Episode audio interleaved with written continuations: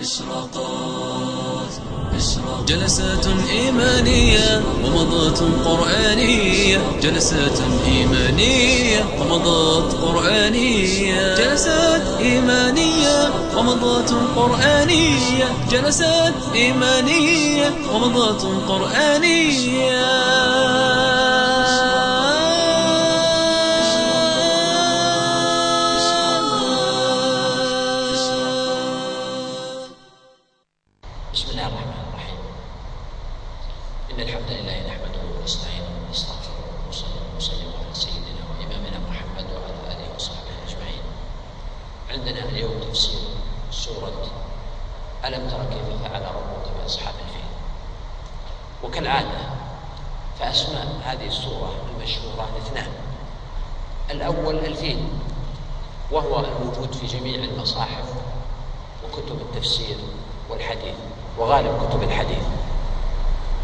وذلك لورود الفيل فيها. والاسم الثاني هو ألم تر كيف فعل ربك أو ألم تر كيف. وهذا هو الذي ذكره عمر بن ميمون الأودي في قصته عن عمر أنه قرأ ألم تر كيف ولإلاف قريش في سورة. وهذا معناه أن ذلك اسم للسورة. وهكذا هو في القليل من كتب الحديث. وعدد آياتها كم؟ خمس. وهي سورة مكية باتفاق المفسرين والعلماء. نزلت بمكة. أما سبب نزولها فليس معروفا على وجه التحديد ولكن قصة الفيل معروفة. وهذه القصة ليست هي سبب النزول فإن بين نزول السورة وبين حدوث القصة يعني كم سنة؟ ربما يزيد على خمس وأربعين سنة أو أكثر من ذلك. فهذا ليس سبب النزول ولكن قصة الفيل معروفة. وهذه القصة خلاصتها كما يذكرها المؤرخون وغيرهم وأهل السير. والتفسير وإن كانوا يضيفون إليها زيادات لا حاجة إليها. لكن لب القصة هو أنه بعد حادثة الأخدود وحادثة الأخدود التي ذكر الله تعالى في سورة البروج والسماء ذات البروج كانت في منطقة نجران تقريبا المتاخمة الآن لليمن. وكانت هذه المنطقة يسكنها النصارى وقام الملك المشهور ذو نواس بحفر الأخاديد وإحراقهم. فشاعت هذه القصة وبناء عليها قام ملوك الحبشة بغزو المنطقة وغزو اليمن والسيطرة على هذه المناطق. هذا هو أصل الموضوع. فكانت اليمن تابعة لملوك الحبشة. وكان الذي يحكم اليمن من قبل ملك الحبشة ملك الحبشة اسمه ماذا؟ النجاشي. وكل من ملك الحبشة فهو نجاشي كما أن كل من ملك المصريين فهو آه، القبط فهو فرعون وكل من ملك الترك فهو خاقان وكل من ملك الروم فهو قيصر أو الفرس فهو آه، كسرى إلى آخره. فكان ملك اليمن من قبل الحبشة هو أبرهة الأشرم وقد كتب أبرهة هذا إلى ملك الحبشة اقتراحا يتضمن أن يقوم هو بإقامة بنية جديدة مقدسة في صنعاء وأن يصرف وجوه العرب إليها تهوينا من شأن العرب وتعظيما من شأن ملكه أن يكون عنده رمز ديني مقدس يحج إليه الناس فكانت عنده هذه الفكرة. وكتب إلى ملك الحبشة فكأنه استحسنها. وبنى فعلا في اليمن كنيسة وسماها كنيسة القليس أو القليس أو القليس. فتسامع به العرب واستهجنوا هذا الفعل وقد يقال إن بعض العرب أساءوا إليه. إما أن بعض العرب جلسوا إلى جواره وطبخوا وأوقدوا النيران والقدور فوصلت النار إليه وأحرقت. وقد يقال إن بعض العرب دخل إليه وتبول فيه كنوع من الازدراء والإهانة وهرب فغضب أبرهة من ذلك وهم بأن ينتقم من العرب بهدم الكعبة. وجاء بالأفيال الفيلة. قيل كان معهم فيل واحد ولهذا سماه الله تعالى سماهم أصحاب الفيل. وقيل 12 فيل أو 18 أو 20 وقيل كان معهم ألف فيل. إضافة إلى ما معهم من الجنود والعدة والعتاد والسلاح وغير ذلك. فمضوا ومضوا في قبائل العرب وكانت بعض قبائل العرب تحاربهم فينتصرون عليها ويتغلبون. وربما إذا غلبوا هذه القبيلة وجدوا من بعض الأسرى فيها من يقول بدلا من أن تقتلوني دعوني حتى أدلكم على طريق الكعبة فحملوا معهم عددا من العرب بهذه الطريقة حتى وصلوا إلى الطائف. وخرج إليهم أهل الطائف وقالوا أنتم أصلا ما أتيتم لهدم كعبتنا في الطائف كان عندهم كعبة خاصة وهي كعبة اللات كعبة وثنية. وأما كعبة العرب بمكة فهذه لا تعنينا وهذا يؤكد دائما أن يعني التشرذم والتشتت وأن يكون كل أحد يسير على طريقه وعلى مصلحته الخاصة أن هذا من أهم أسباب الفشل والهزيمة. ووجد رجل يقال له أبو رغال. هذا الرجل خائن كبير. جاء إلى أبرهة وقال أنا أدلك على الطريق متبرعا أو عميلا كما يقال الآن. ومضى معهم دلهم على طريق مكة ثم مات في مكان ودفن فيه. فمكانه معروف وكانت العرب تمر بذلك المكان من أجل أن ترجم قبره.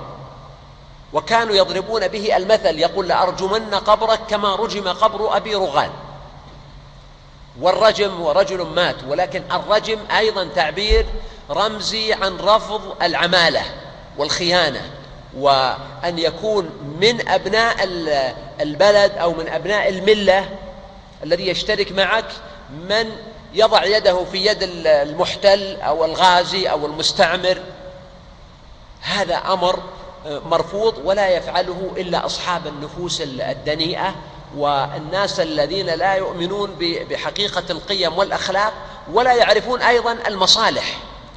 فإنه جرت العادة أنه لا يضع أحد يده في يد العدو الغازي إلا انقلب عليه. ومن الأمثلة الجارية من أعان ظالما سلط عليه. فذهب أبرهة وصل إلى قريب من مكة ونزل في مكان يقال له المغمس بضم الميم وفتح الغين المغمس. وبدأ الناس يتسامعون به فسمع أهل مكة بالقصة وقالوا والله ما لنا بأبرهة وجيشه قبل ولا طاقة فالعرب لم يكن عندهم إلا أسلحة هي أصلا مستوردة من اليمن. تسمى الأسلحة اليمنية وهذا معه هذه الأفيال التي لم يكن العرب يعرفونه معه العدة والعتاد وأيضا العرب قالوا يعني إن هذا الرجل الآن إذا حطم مكة سوف يقتل الرجال وقد يسبي النساء ويسترق الصبيان ويقع من جراء ذلك عار يلحق العرب ويلحق قريشا أبد الدهر. فجلس أياما وأوقد النيران وبدأ يأتيه خفية بعض العملاء وبعض المرتزقين وبعض المتمصلحين وما أشبه ذلك يتسللون إليه ولكن أبرهة كان ينتظر وكان رجلا فيه سؤدد ووقار وحلم و, و, و يعني ما يتطلبه الملك من بعض الأخلاق والصفات. فقال لهم من هو سيد هذا المكان قالوا سيد هذا المكان عبد المطلب. فقال ائتوني به. فذهب إليه رجل وقال له هلم. وكان عبد المطلب رجلا جميل الشكل أيضا فيه سؤدد وفيه حياء وكرم. فلما رآه أبرهة هابه ووقره حتى ورد أن أبرهة نزل عن كرسيه كرسي الملك. وجلس على الأرض وهذا يحدث عادة عند الأكابر لمن يوقرونه وجلس معه على الأرض. سأله هل أنتم تريدون أن تقاتلونا؟ قال له عبد المطلب والله ما لنا بقتالكم قبل ولا طاقة. وكان بعض أيضا من بعض من صحبوا عبد المطلب طرحوا على أبرهة أن يعطوه عطاء أو فدية مقابل أن يعود ويترك بيتهم فرفض. فقال لي عبد المطلب هل تريد شيئا؟ قال نعم في مئة, أو مئتان من الإبل لي أخذها بعض عبيدك فلو رددتها إلي. فقال والله لقد رأيتك فأعجبتني وكنت رجلا عظيما وقورا ولما تكلمت سقطت من عيني. أتيت لهدم بيت هو ملكك ودينك ودين آبائك وتسألني مئتين من الإبل. فقال أنا رب الإبل وللبيت رب يحميه فأعطاه إبله وخرج من عنده عبد المطلب وذهب إلى الكعبة ومسك بحلقة باب الكعبة وهو يصيح والقوم يؤمنون بالله سبحانه وتعالى ويعرفون أن هذا بيته. فقال يا رب إن العبد يمنع رحله فامنع رحالك. العبد يمنع أحد يأتي بيته بالقوة امنع رحالك. لا يغلبن صليبهم ومحالهم أبدا. محالك. إن كنت تاركهم. إن كنت تاركهم وقبلتنا فأمر ما بدا لك يعني هكذا بعفويته انطلق وهو يصيح ويستنجد بالرب جل وعز. ولاحظ أنه استخدم كلمة الرب أيضا لأن المقام هو مقام نصر ومقام حماية. وأشار بعد ذلك عبد المطلب على قريش أن يخرجوا من مكة لئلا يتعرضوا لغزو أو يتعرضوا لاسترقاق أو قتل أو ما أشبه ذلك. فكأنهم أخلوا مكة وصعدوا إلى الجبال أياما. وهذا لعمر الله فيه معنى عظيم أيضا. إن الله سبحانه وتعالى ألهمهم الصعود إلى الجبال وعرية مكة عن الناس فكأن الأمر تجرد تماما. من الإرادة البشرية والمدافعة الإنسانية وبقي المنتظر هو تدخل إلهي بأمر غير منظور في مقاييس الناس. وإلا الناس أعلنوا عجزهم وتسليمهم تماما. وهكذا دائما بحكمة الله تأتي الإرادة الإلهية والعناية الربانية في الوقت الذي ينقطع فيه السبب من الناس. وهذا من معاني الضرورة أمن يجيب المضطر إذا دعاه. فجلسوا أياما وقام أبرهة وهو لا يريد أن يؤذي أحدا. وقد صارحهم بأنه لا يريد غزوهم وإنما يريد هدم الكعبة فقط والرجوع. فقام وهم بهذا فكان الفيل إذا وجه إلى الكعبة برك.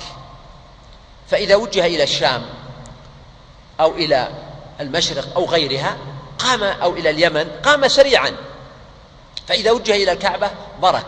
فوضعوا الخشب وغيرها فيه وحاولوا حتى أدموا وهو لا يتحرك. والفيل كما تعرف خلق عظيم هائل. ليس من السهل أن وإنما اختاروه لهذا. فليس من السهل أن يقام إلا بسياسته. فلم أصروا على ذلك فانتظروا قليلا وبينما هم على هذا في مكانهم إذ بعث الله تعالى طيرا وقد رأت العرب هذا الطير في السماء. وقال عبد المطلب والله إن هذا طير عجيب ليس بنجدي ولا تهامي ولا نعرفه. وكانت هذه الطيور مع كل طائر منها ثلاثة أحجار في رجليه حجران وفي منقاره حجر. ثم ألقوها على الجيش فأصاب عامة الجيش من هذه الطيور من هذه الحجارة. ما أصابها؟ وضربهم ومات الكثير منهم ومن لم يمت ذهب والداء في جسده. وانتشر عندهم في تلك اللحظة وفي ذلك الوقت كما ذكر عكرمة عن ابن عباس وهو عند عبد الرزاق في المصنف وغيره وكما ذكره ابن إسحاق أيضا صاحب السيرة وذكره سعيد بن جبير أنه انتشر عندهم مرض الجدري. وهذا المرض أثر من أثر هذه الحجارة التي أرسلها الله تعالى عليهم. وهلكوا وماتوا شر ميتة ولم ينجو منهم كما تقول العرب إلا الشريد الذي يخبر عنهم. متى وقعت هذه القصة؟ تاريخ هذه القصة. هذه القصة على أصح أقوال أهل العلم من المؤرخين وغيرهم أنها وقعت في السنة التي مات فيها الرسول صلى الله عليه وآله وسلم. يعني تقريبا خمسمائة وسبعين للميلاد من ميلاد المسيح. وفي شهر المحرم وهو يقابل شباط أو فبراير من الشهور الأعجمية. إذن هذا وقت حصول حادثة الفيل أنه في العام الذي ولد فيه النبي صلى الله عليه وآله وسلم. ولكن هل في نفس الشهر؟ لا. وإنما ولد النبي صلى الله عليه وسلم بعد الفيل بخمسين يوما تقريبا. بخمسين يوما.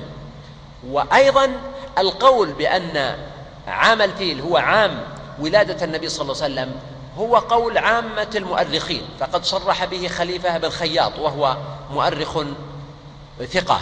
وذكره ابن دحية الكلبي بأنه إجماع العلماء وكذلك ابن كثير وابن القيم وابن حجر وغيرهم وإن كان في المسألة شيئا من الاختلاف. فبعضهم يقول إن حادث الفيل كان قبل ذلك بزمن وبعضهم يقول بعده بزمن. لكن هذا هو القول الراجح الصحيح المختار وحكاه بعضهم إجماعا.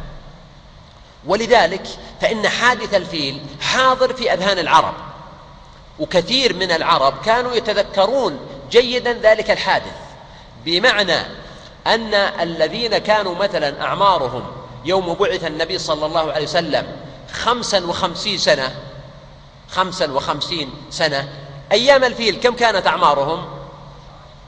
كم؟ خمس عشرة سنة. وصاحب خمس عشرة سنة يتذكر الأشياء جيدا. وأيضا بقي أناس يذكرون هذه الأحوال على سبيل التفصيل وأناس معمرون امتد بهم الزمن مثل حكيم بن حزام وحاطب بن عبد العزى وحاطب ونوفل بن معاوية وغيرهم كانوا يذكرون تفاصيل هذه الأحداث لأنهم عمروا وعاشوا مئة وعشرين سنة منها ستون في الجاهلية وستون في الإسلام أو قريبا من ذلك. وكذلك بقيت آثار الفيل موجودة. فكانت عائشة الصديقة رضي الله عنها تقول إنها تتذكر آه، سائس الفيل وقائده رجلين آه، أعميين يمشيان في الشارع ويتسولان ويتكففان الناس. ولعل العمى الذي أصابهم والله أعلم بسبب الجدري لأن مرض الجدري من آثاره العمى. وكذلك ذكر ابن عباس بعض الآثار وقال إنه رأى في بيت أم هاني بنت آه، عبد المطلب رأى في بيتها قفيزا أو قفيزين فيهما بعض تلك الحجارة التي ألقى الله تعالى على أصحاب الفيل وهي حجارة صغيرة فوق العدس قليلا وأصغر من الحمص وهي حجارة بيض مخططة بالسواد. قال كأنها من جزع من الجزع الظفاري. والجزع الظفاري هي أنواع من الخرز يأتي به العرب من من من ظفار. وظفار وين توجد؟ في أي مكان؟ في عمان. وكأنه كان فيها نوع من صناعة بعض الحلي وغيرها والخرز الذي يلبسه آه، النساء. فتقول كأن هذه الحجارة مثل الخرز الصغيرة وكانت موجودة عند أم هاني والاحتفاظ بها هنا نوع من تذكر القدرة الإلهية وإيجاد الوثائق والأسباب والأدلة المادية على مثل هذا إضافة إلى أن آثار الفيلة كانت بقيت في مكة فترة طويلة حتى يعني روثه بقي لفترة طويلة موجودا في مناطق مكة. إذا حادث الفيل هو موضوع هذه السورة وهو حادث يعرفه العرب إلى حد أنهم يؤرخون فيه أصلا.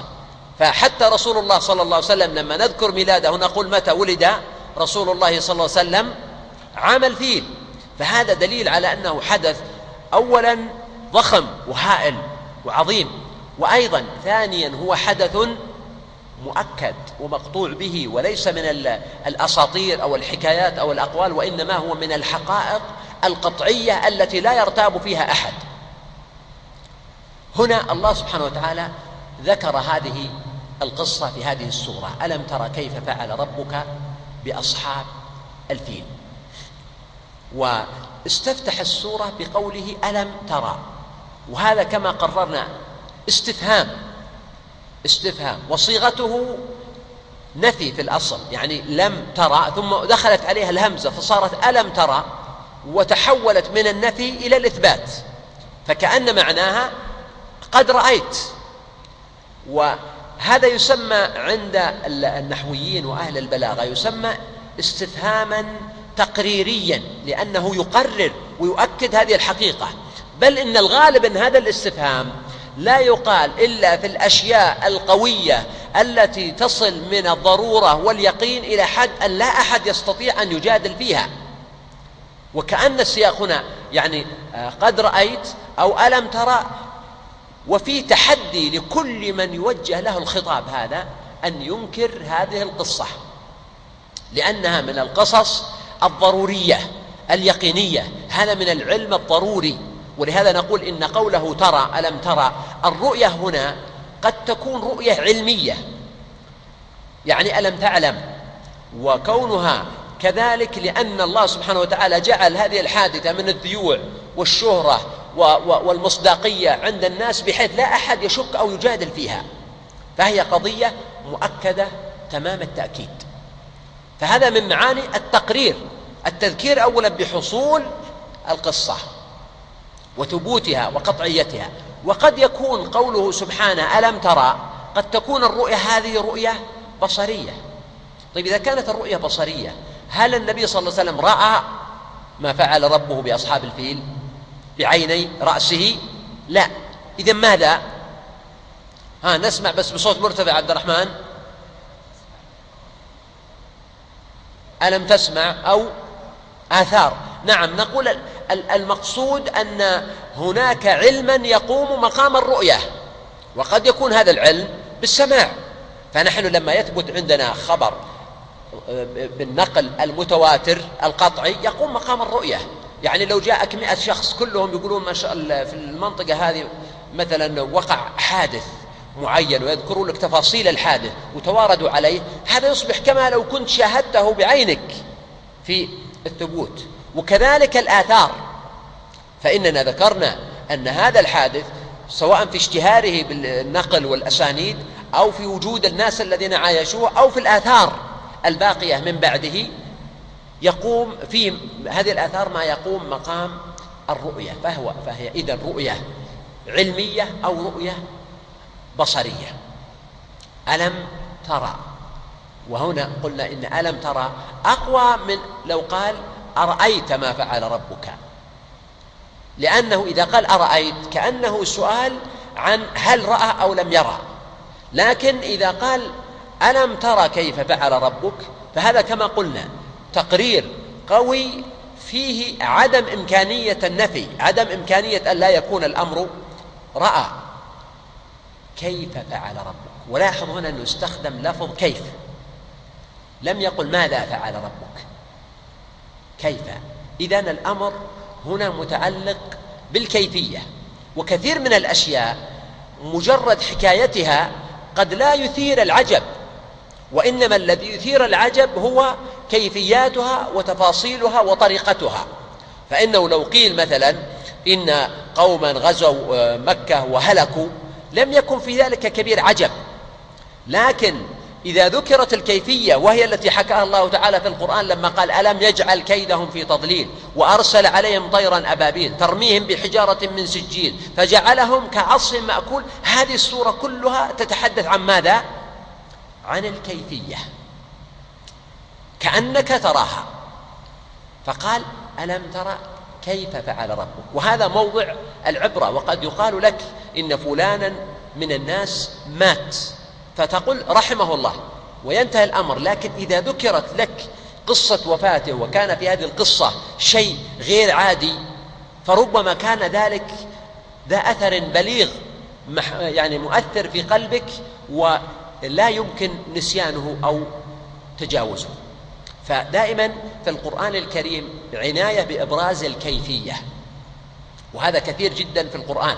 مثلا الله سبحانه وتعالى لما يقول ألم تر إلى ربك كيف مد الظل؟ ولو شاء لجعله ساكنا. هنا دعوة للإنسان أن يتأمل الظل كيف يمتد ويطول ثم يقصر وجعل الله تعالى النهار عليه دليلا ثم قبضه إليه قبضا يسيرا. وهكذا مثلا ألم تر كيف فعل ربك بعاد؟ ألم تر إلى الذين خرجوا من ديارهم وهم ألوف؟ حذر الموت. فتجد أن القرآن يعنى كثيرا بدعوة الناس إلى ملاحظة الكيفيات.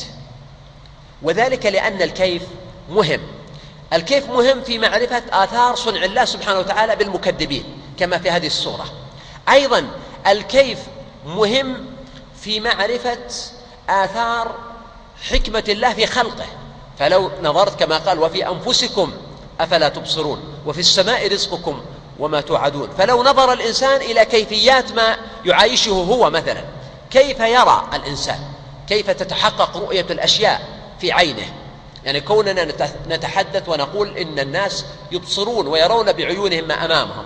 هذا الآن حدث عادي لكن لو أن الإنسان حاول أن يتعرف على كيفية الإبصار وكيف يحدث البصر للعين وكيف يترجم المخ هذه الإشارات التي تأتيه وكيف يتعرف على الألوان وعلى الأشياء والأحجام والأشكال. ولو قرأ في ذلك كتيبا مختصرا لربما ارتحد وشعر أن في داخل عينه أجهزة ومصانع ضخمة هائلة جدا تعمل وهو لا يعي ولا يدري تفاصيلها.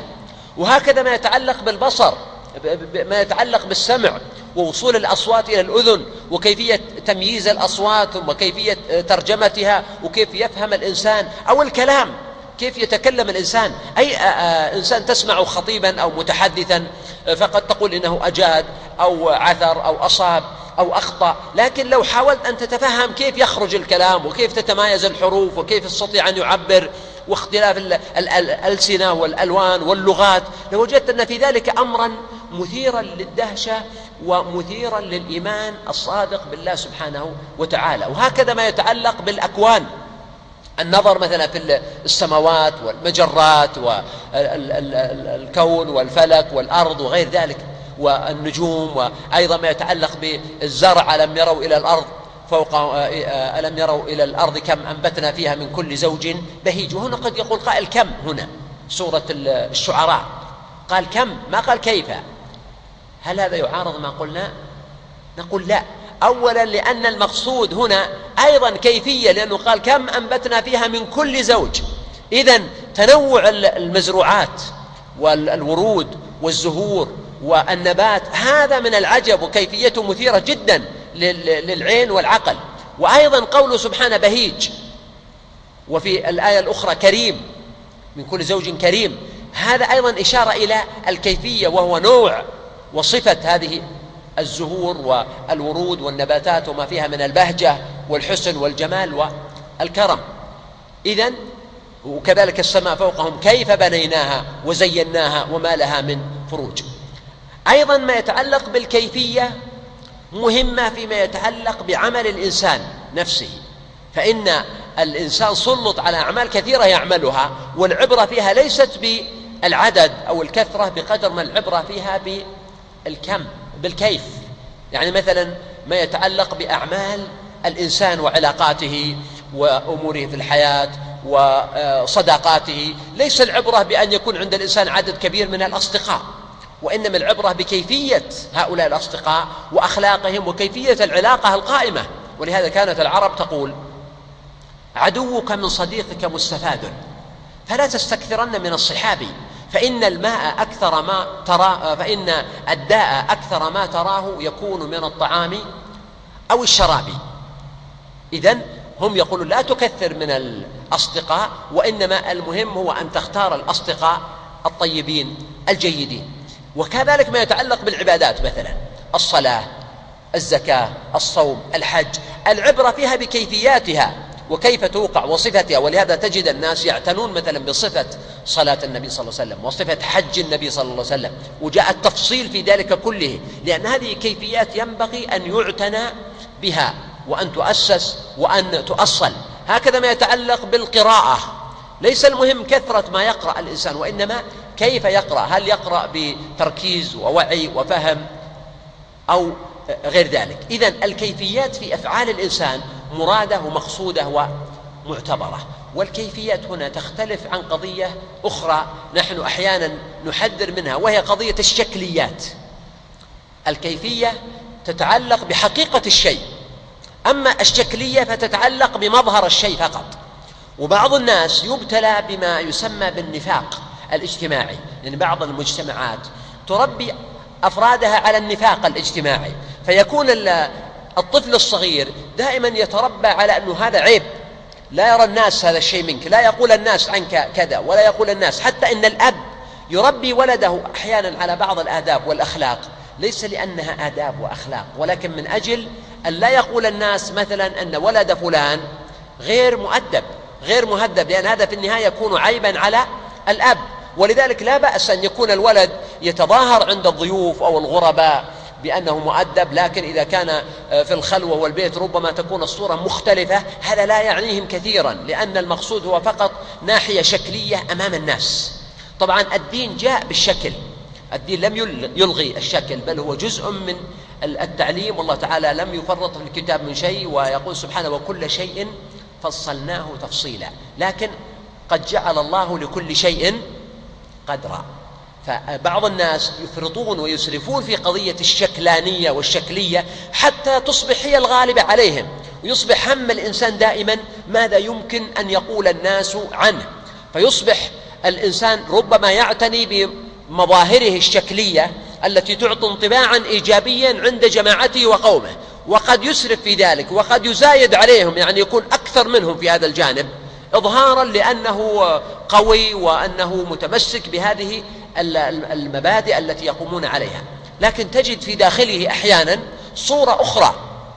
فلو كتب لك أن تكشف عن دخيلته وسره وخلوته لوجدت أنه شخص مختلف. وهذا أيضا جزء مما نعاه الله تعالى على المنافقين الذين هم يراءون ويمنعون الماعون. إذا هنا مسألة الكيف مقصودة أن يكون ثمة عناية بها سواء في النظر والتأمل أو في الفعل. فقال هنا كيف؟ ركز على رؤية كيفية ما فعله الله بأصحاب الفيل. ثم قال كيف فعل ربك؟ لم يقل عمل أو خلق أو أرسل وإنما اختار كلمة فعل. والعجيب أن كلمة فعل هذه تستوعب كل الذي حصل لأن الله تعالى خلق خلق الطير وخلق الحجارة. والله تعالى أرسل يعني أرسل الطير والحجارة. والله سبحانه وتعالى عمل ذلك مما عملته أيدينا وأيضا سلطها على هؤلاء القوم و و ونفذ هذا كله. فكل هذا مستوعب في قوله فعل لأن لفظ فعل يشمل ذلك كله بخلاف لو قال خلق أو لو قال أرسل لكان دالا على بعض الفعل دون بعض. كيف فعل ربك. أيضا هنا تأتيك كلمة ربك وهذه فيها أسرار عجيبة. أولا قلنا أن الربوبية هي المناسبة للمقام لأن المقام كان مقام حماية للكعبة ومكة وأهلها. هذا معنى واضح. لكن في إضافة الضمير إضافة لفظ الرب لضمير النبي صلى الله عليه وآله وسلم. كيف فعل ربك؟ وهذا في الواقع يفهم منه أولا أن حادثة الفيل كانت إرهاصا بقدوم النبي عليه الصلاة والسلام وبعثته. ولذلك قلنا الفي... أن عام الفيل هو عام ميلاد الرسول صلى الله عليه وآله وسلم. هذا معنى. وأن الله تعالى مهد لمكانة قريش بهذه الحادثة التي جعلت أسهم القرشيين ترتفع في مكة والقبائل العربية كلها والحجاز والجزيرة لأنهم أهل الله وأهل بيت الله.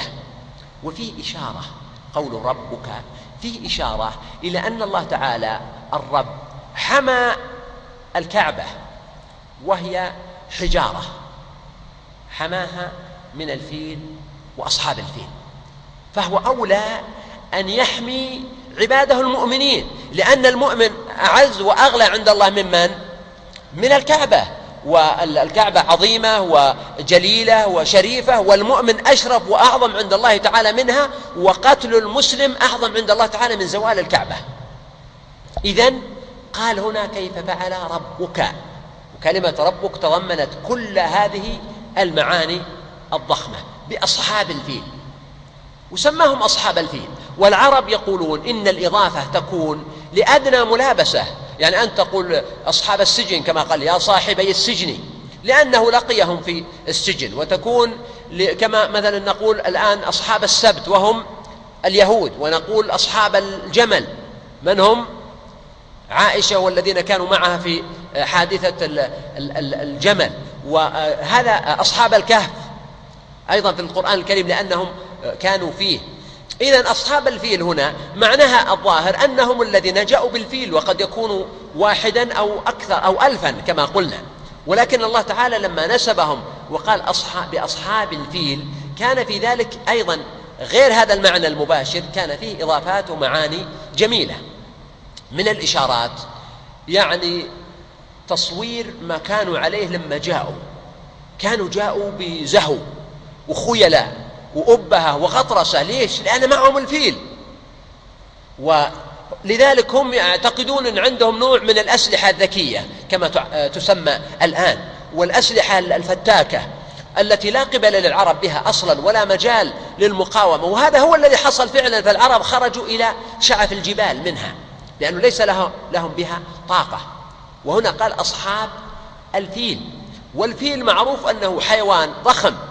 ضخم جدا أكبر من الجمل وقوائمه كبيرة وجسمه ثقيل وله هذا الخرطوم المعروف الذي يعني يأخذ به ما يريد أن يأكله أو يشربه وكذلك عنده هذه الأنياب نابان لذكر الفيل ويعني الفيل يوجد في المناطق الخضراء والتي فيها أنهار وفيها خضرة مثل مناطق أفريقيا جنوب آسيا الهند وغيرها وهو كائن هائل جدا وشكله مخيف وفي نفس الوقت عنده قدرة كبيرة على التدرب ولهذا له سائس سياسة وتجد أنهم الآن يعملون بالفيلة ما يسمى بالاستعراضات فتقوم الفيلة بتدريبات كبيرة جدا وأعمال منظمة ومنتظمة والجماهير تشاهدها وتصفق وتتعجب لأن الفيل عنده قدرة كبيرة على التعلم والالتزام بأشياء ولهذا كانوا يستخدمونه.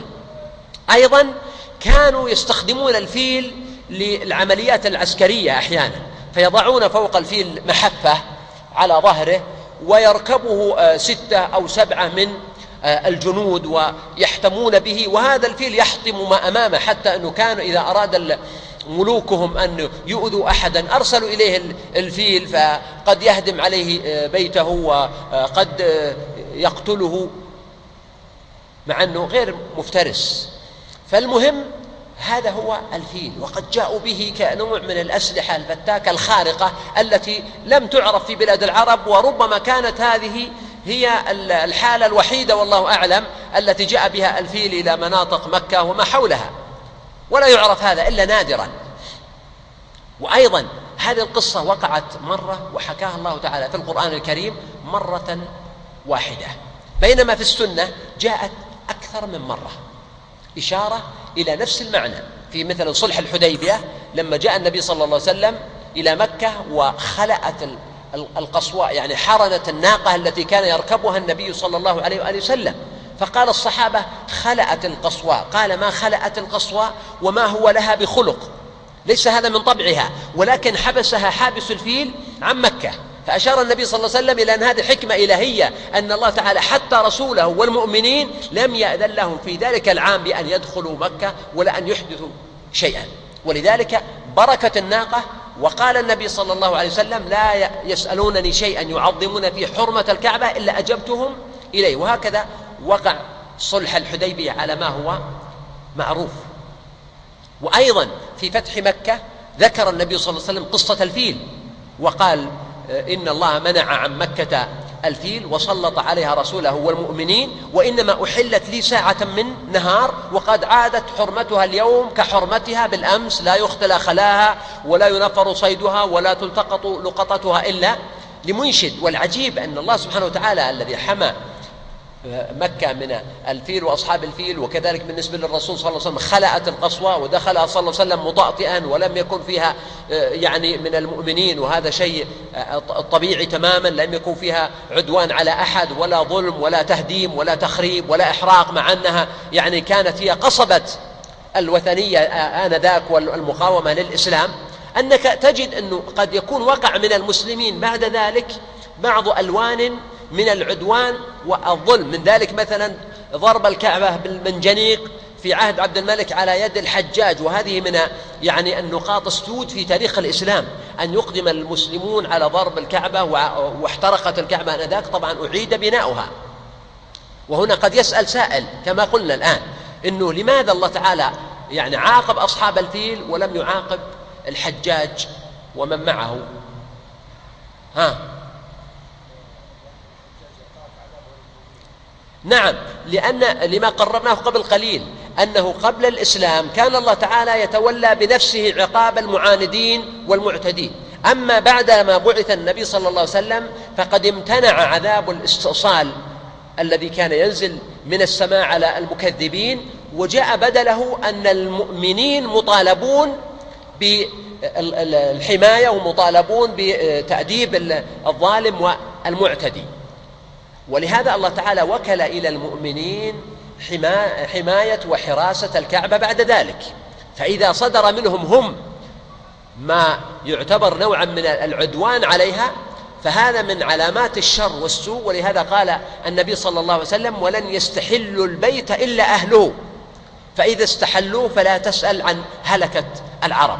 وكذلك ما حصل من القرامطة والقرامطة من الفرق الباطنية الظالمة الفاجرة البعيدة عن الإسلام ولكنهم ينتمون إلى الإسلام وقد اعتدوا على مكة وأخذوا الحجر الأسود وذهبوا به إلى الأحساء وجلس سنين طويلة هناك والكعبة كانت بدون حجر يطوف الناس بها حتى ذكر ابن قدامة هذا المعنى وقال ويستلم الحجر إن وجده لماذا؟ لأن الحجر آنذاك لم يكن موجودا وبعد ذلك آه، وأيضا قتلوا الحجاج ورموا بعضهم في ماء زمزم وبئر زمزم وفعلوا أفاعيل. وكذلك ما وقع آه، قريبا مما عايشه الكثير منكم عام 1401 من آه، احتلال الحرم وما وقع فيه أيضا من فتنة وتخريب وقتل. وهذا أمر في غاية الشناعة والفظاعة وأنت تعجب ويطول عجبك أن يقع هذا من أناس يعني قد يكون عندهم بعض المبادئ الدينية وبعض الورع والتقوى فيما يبدو للناس. وهذا دليل على أن النفس الإنسانية أحيانا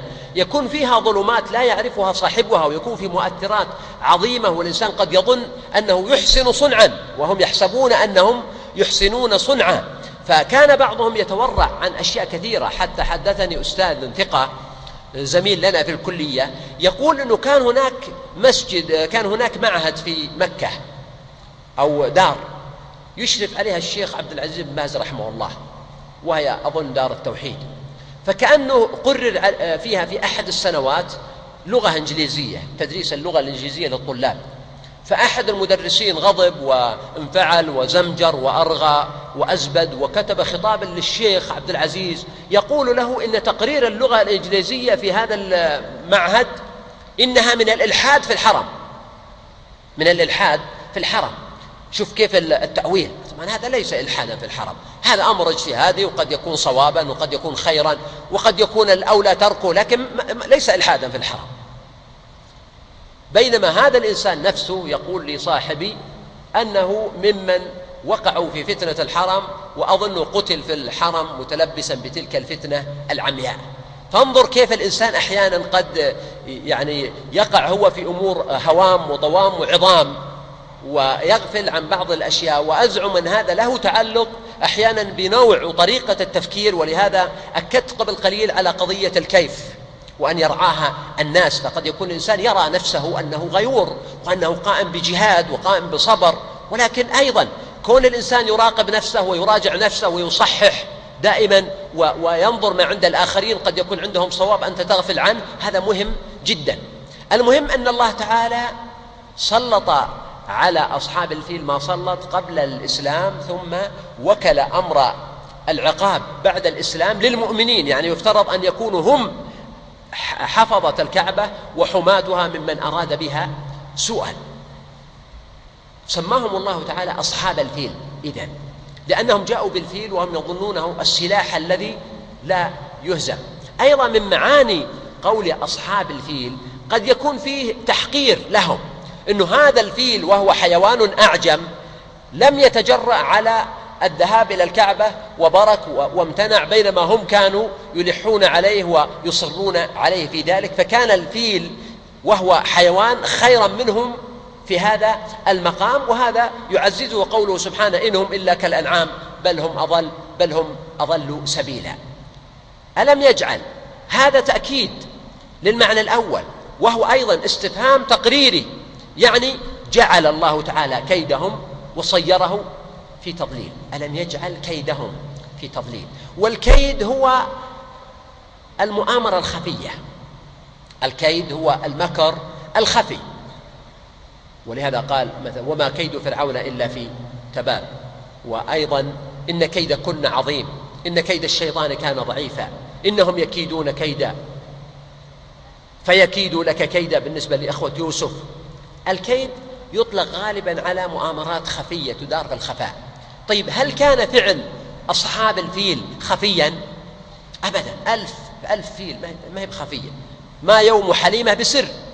فلماذا سماه الله تعالى كيدا؟ الجواب.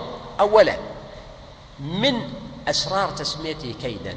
أنه قد يكون أظهروا شيء وأبطنوا ما هو أعظم منه. أظهروا أنه قصدهم الانتقام والثأر لكنيسة القليس بصنعاء أو قصدهم هدم الكعبة. وفي دخيلتهم أمر أعظم من ذلك ووراء ذلك. هناك أهداف سياسية وأهداف مستقبلية واستراتيجية لم يبوحوا بها. فهذا جزء من الكيد أن الإنسان قد يعلن طرفا من الحقيقة وهذا كثيرا ما يقع. ولهذا الله سبحانه وتعالى قال قد بدت البغضاء من أفواههم و وما تخفي صدورهم أكبر.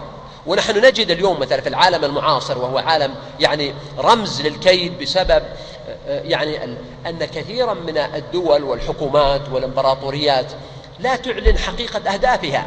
أمريكا لما جاءت للعراق لم تعلن أنها جاءت لغرض اقتصادي للسيطرة على منابع النفط ولم تعلن أنها جاءت لحماية إسرائيل وحفظ أمنها وإنما جاءت بأمر معلن مباشر وواضح وهو إسقاط النظام الظالم الآثم المعتدي في العراق. فهذا من الكيد أن الإنسان قد يظهر القدر الضروري من الهدف ويخفي ما هو أبعد وأعظم من مما يعرفه أولو الألباب ومما يتكشف مع التاريخ. أيضا من أسرار تسميته كيدا أن مثل هذا العمل العسكري الذي قاموا به عادة ما يكون مصحوبا بعمل استخباراتي وأمني سري لا يعلمه الناس لا, لا, لا يأتون بها هكذا بعفوية. وإنما يسبقون فعلهم بنوع من ال ال يسمونه المسح الطبوغرافي أحيانا يعني مسح مثل ميداني تتبع تعرف. ولذلك كان مع أبرهة في جيشه مجموعة من العرب وبعض هؤلاء عملاء وبعضهم قد يكون اضطرتهم ظروفهم أنهم وقعوا في الأسر فحاولوا أن يفتدوا أنفسهم بقدر من المساعدة والإعانة لأبرهة. إذا أي عمل عسكري من هذا القبيل عادة ما يكون قبله ومعه وبعده أعمال أمنية واستخباراتية. والله تعالى قد ذكر لنا على سبيل المثال فيما يتعلق بفرعون. قال إن هؤلاء لشرذمة قليلون عن موسى وقومه وإنهم لنا لغائظون مزعجون لنا مثيرون للغيظ وإنا لجميع حاذرون. كلمة حاذرون هذه لو تأملت فيها وفككتها الحذر. الحذر معناه أن فرعون يقول جميع الاستعدادات الأمنية والاستخباراتية موجودة. هذا معنى الحذر. حذر يعني أنه يتتبع ويجمع المعلومات والتقارير ويدرس الأمور ويقلبها على وجوهها حتى يطمئن إلى صوابية النتيجة. هذا أيضا من معاني الكيد. وهذا تجد أيضا في الحرب الحديثة فإن الحرب الحديثة تعتمد على المعلومات أكثر مما تعتمد على الأسلحة. مثلا متى يضربون؟ وأين يضربون؟ وكيف؟ هذه أشياء تحددها المعلومات ولذلك المعلومات في الحرب أهم من السلاح. والمعلومات لا تأتي إلا عن طريق الكيد والمصادر والبحث. ألم يجعل كيدهم في تضليل؟ ولم يقل سبحانه إلى تضليل وإنما قال في.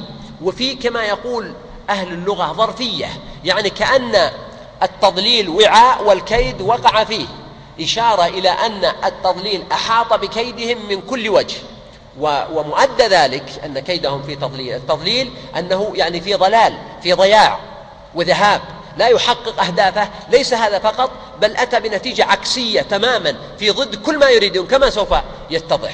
فلهذا قال الله تعالى في تضليل يعني أن التضليل يحيط به من كل جانب. هذا المعنى. فهو ظرف ووعاء له. والدليل على ذلك أن ما أرادوه من هدم الكعبة لم يتحقق. هذا رقم واحد. إذا الهدف المعلن فشل. أيضا الهدف الثاني أو الدليل الثاني أن الأمر وقع نقيض ذلك تماما فصارت حادثة الفيل سببا في تعظيم الكعبة وتعظيم قريش وتعظيم مكة عند العرب وغيرهم. وصار هؤلاء مضرب المثل وعبرة. الدليل الثالث أن هؤلاء القوم لم يسلموا ما رجعوا على الأقل سالمين وإنما وأرسل عليهم طيرا أبابيل. فأرسل الله سبحانه وتعالى ولم يقل أرسل إليهم وإنما أرسل عليهم. إشارة إلى أن أنهم هم كانوا هدف مشروع لهذه الطيور عكس ما كانوا يريدون. فهم جاءوا للكعبة وكأنهم آه، أرسلوا عليها الفيل وأرسلوا عليها هذا فالله تعالى أرسل عليهم وليس إليهم. سلط يعني تستهدفهم هم بأشخاصهم. يمكن الفيل يجوز أن, أن تكون سلمة الفيلة لأن الفيلة كان موقفها شريف. لكن هؤلاء القوم أرسل الله تعالى عليهم هذه الطير التي أهلكتهم. وسبحان الله أرسل عليهم طير. هم جاءوا بالفيل القوي الضخم وهو من فصيلة الحيوانات والطير كذلك. فالطيور هي حيوانات أيضا ولكن الله تعالى زودها بالأجنحة فهي تطير.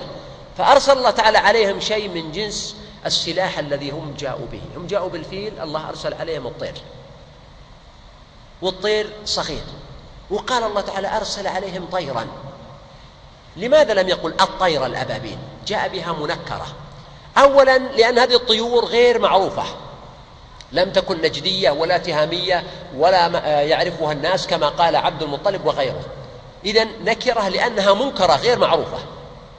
أيضا من معاني كونها منكرة هكذا طيرا أن الحرب أحيانا تحتاج إلى نوع من الغموض والعوام يعترفون بهذا أن الحرب نصفها دهولة ويقصدون بذلك أنه نصف الحرب تهريج وإغماض وإخفاء بعض الأشياء تجعل الناس يخافون.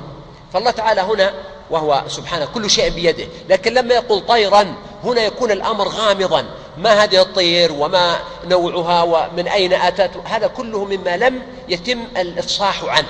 هي سلاح معد عند الله سبحانه وتعالى للظالمين. هذه الطير ترميهم. ولاحظ فعل ترميهم هو فعل ماضي. كذا؟ ترميهم. فعل ماضي صح؟ مضارع. أحسنت. ترميهم فعل مضارع. إذن الفعل المضارع من معانيه ودلالاته أنه يساعد الإنسان على الاستحضار.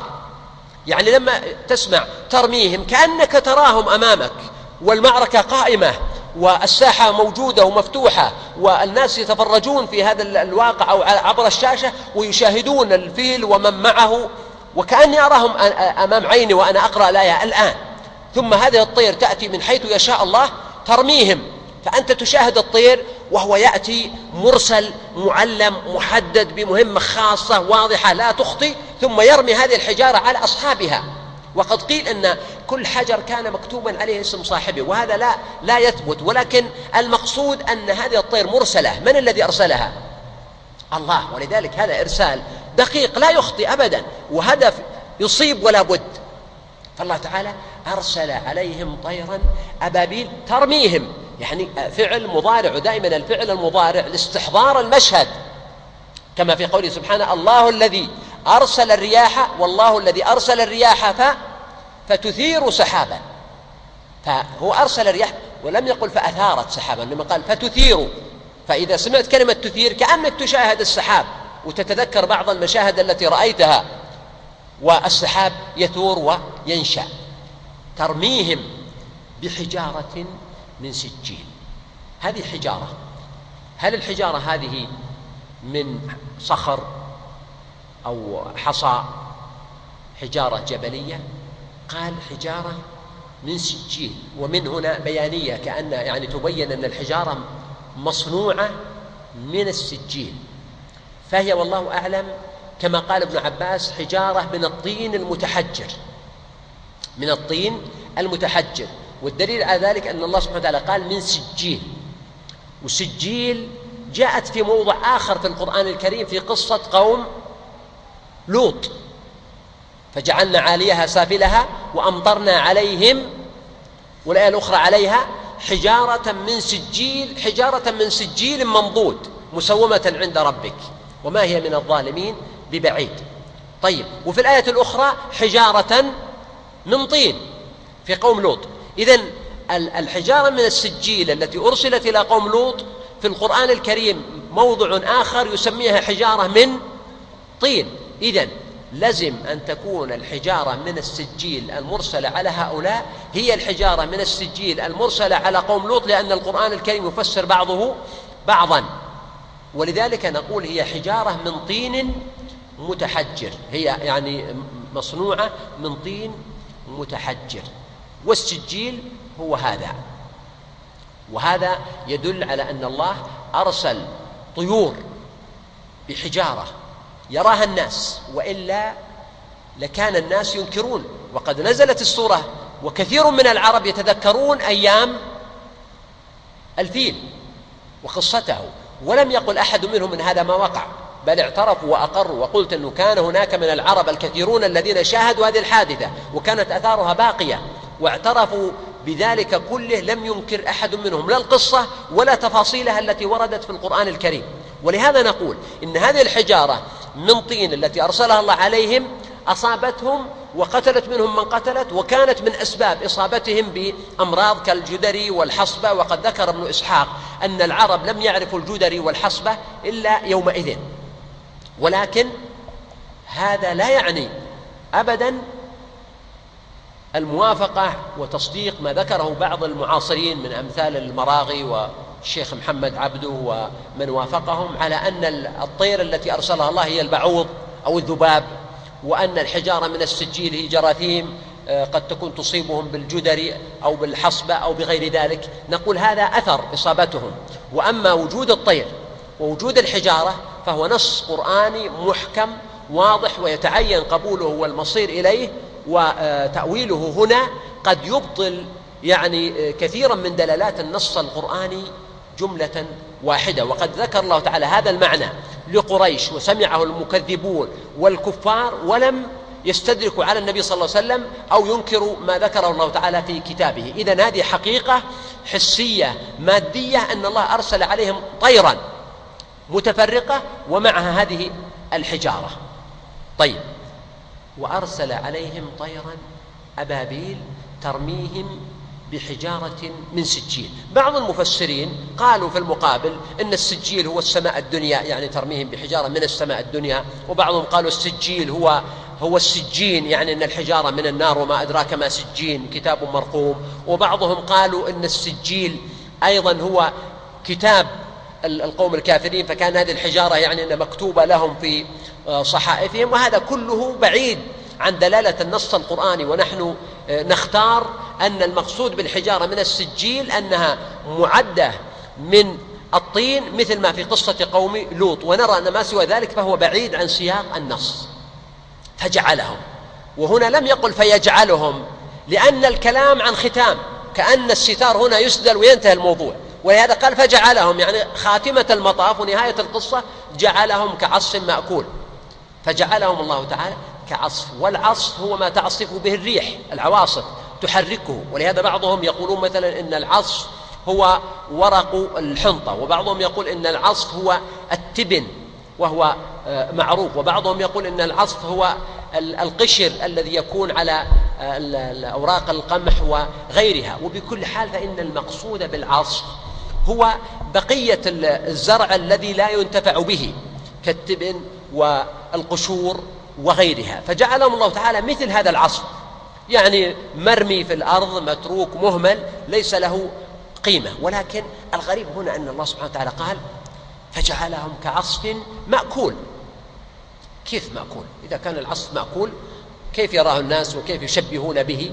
هذا من بديع أيضا التشبيه والتحقير لهم في القرآن الكريم. لأن قوله, قوله فجعلهم كعصف مأكول إما أن يكون المعنى أنه من العصف الذي جرت العادة أن تأكله البهائم. مثل تقول هذا الماء المشروب مثلا. وقد يكون قوله كعصف مأكول يعني أكلته الدواب والعادة أن الدواب تأكل العصف ويبقى منه باقي. فهي ترمه رما وتأكل من هنا ومن هنا وتبقى له باقية أو يكون عصفا أصيب بالأكال. لأن أيضا هناك بعض العصف يصيبه يصيبه يعني تأكله بعض الديدان وغيرها فلا يبقى منه إلا أقل فهو ليس عصفا على عادته وعلى اعتداله وإنما هو عصف متآكل عصف متآكل لم يبقى منه إلا القليل. هذه خاتمتهم أن الله تعالى جعلهم كعصف مأكول. وهذه السورة كما قلنا التي تتحدث عن هذه القصة وتوثق هذا التاريخ وتجدده كانت تنزل على الرسول صلى الله عليه وسلم إشارة إلى أن الله تعالى امتن على نبيه والمؤمنين حتى قبل ميلاده عليه الصلاة والسلام فضلا عن بعثته. بمثل هذه الحادثة التي جعل الله تعالى من آثارها حفظ هذه البنية وحفظ مكة واعتراف العرب بمكانة مكة والكعبة وقريش مما مهد لانتشار الإسلام وقبوله. وفي السورة نفسها احتجاج على قريش أن الله تعالى حماهم وحمى الكعبة وحمى مكة فكان أولى لهم أن يطيعوا الله ويطيعوا رسوله صلى الله عليه وآله وسلم ويعلموا أن النصر من عند الله فإن آلهتهم لم تغن عنهم شيئا. وأولئك القوم كانوا إذا ألمت بهم الملمات مثل حادثة الفيل. لا يذهبون إلى اللات والعزى يطلبون نصرها وإنما يخاطبون الله ويرفعون أكف الضراعة إليه كما قال سبحانه فإذا ركبوا في الفلك دعوا الله مخلصين له الدين. والله أعلم. وصلى الله على نبينا محمد وسلم. إشراقات إشراق جلسات إيمانية ومضات قرآنية. جلسات إيمانية ومضات قرآنية. جلسات إيمانية ومضات قرآنية. جلسات إيمانية ومضات قرآنية.